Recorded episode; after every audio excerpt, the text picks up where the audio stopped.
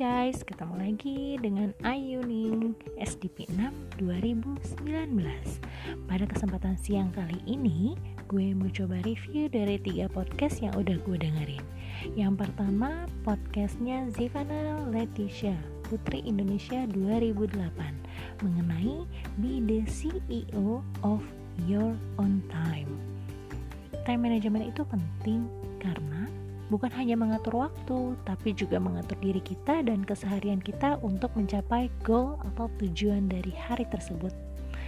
Zivana udah membagi waktunya menjadi empat dalam kesehariannya loh guys.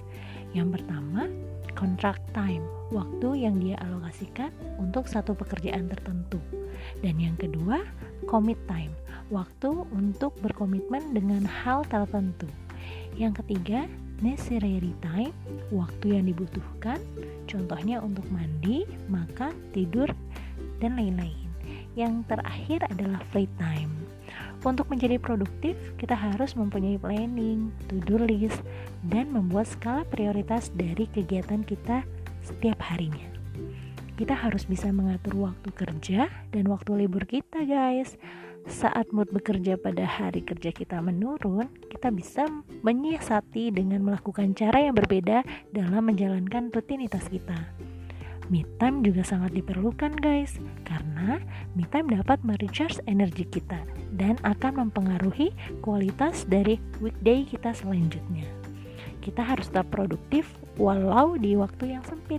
Intinya, dengan skala prioritas dalam time management, pasti kita bisa melakukan yang terbaik di setiap hari kita.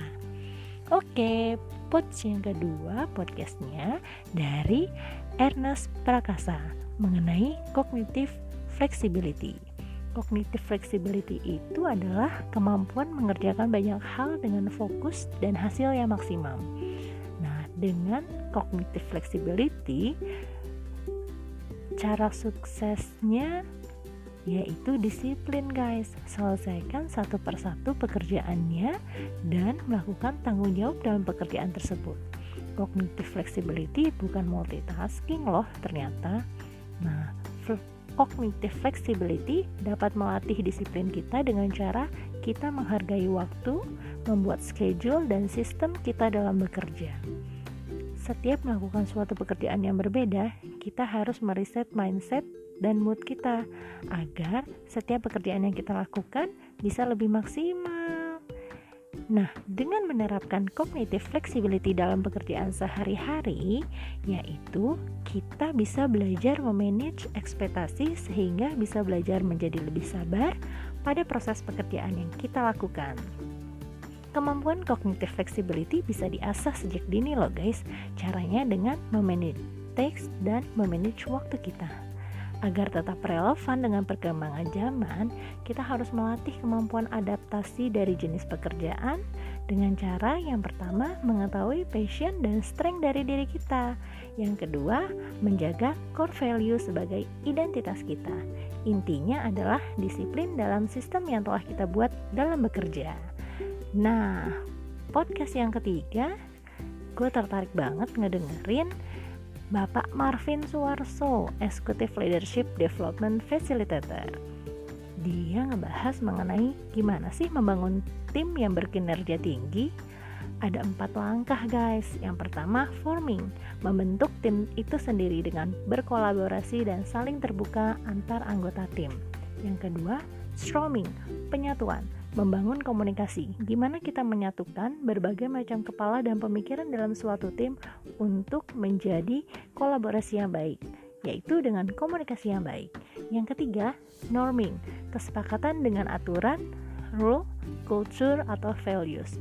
Jadi, dalam sebuah tim, karena banyaknya pemikiran dan kepala, untuk mencapai tujuan bersama, kita harus sepakat dengan aturan yang ada dalam tim tersebut. Yang keempat adalah performing, kontribusi dalam melakukan peran dan fungsi dari masing-masing anggota tim. Nah, kunci dalam tim harus memiliki dua guys. Yang pertama, otak atau brain, yang kedua jantung atau hati atau heart. Kenapa? Karena dalam tim otak dibutuhkan untuk membentuk suatu strategi atau planning dalam menyelesaikan misi dari tim tersebut. Sedangkan jantung atau hati dalam tim berguna untuk menilai atau membangun emosional antar anggota tim, komunikasi serta penerapan budaya-budaya tim tersebut. Dalam tim, hmm, kita harus merubah kata punishment menjadi adjustment.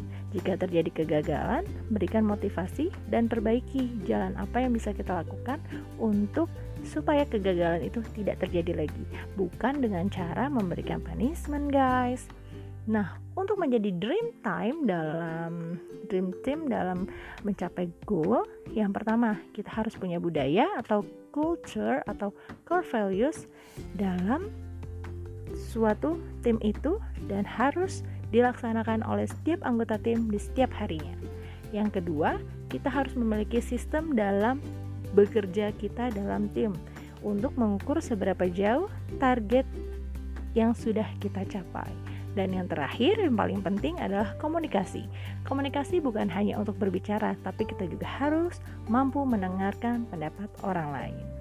Oke, kalau bisa dirangkum dari tiga podcast yang udah gue dengerin, Semuanya rata-rata adalah benang merahnya mengatur waktu dengan skala prioritas. Kita harus disiplin dan mematuhi sistem yang ada dan komunikasi dengan baik. Oke, sampai ketemu di podcast gue selanjutnya. See you, bye bye.